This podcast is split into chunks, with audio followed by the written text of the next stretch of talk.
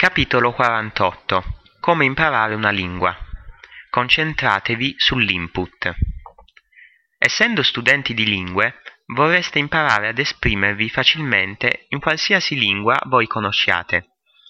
Non è impossibile.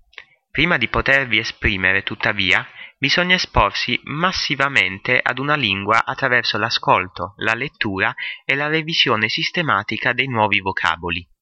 Pertanto dovrete prima impegnarvi nel ricevere l'input linguistico adatto.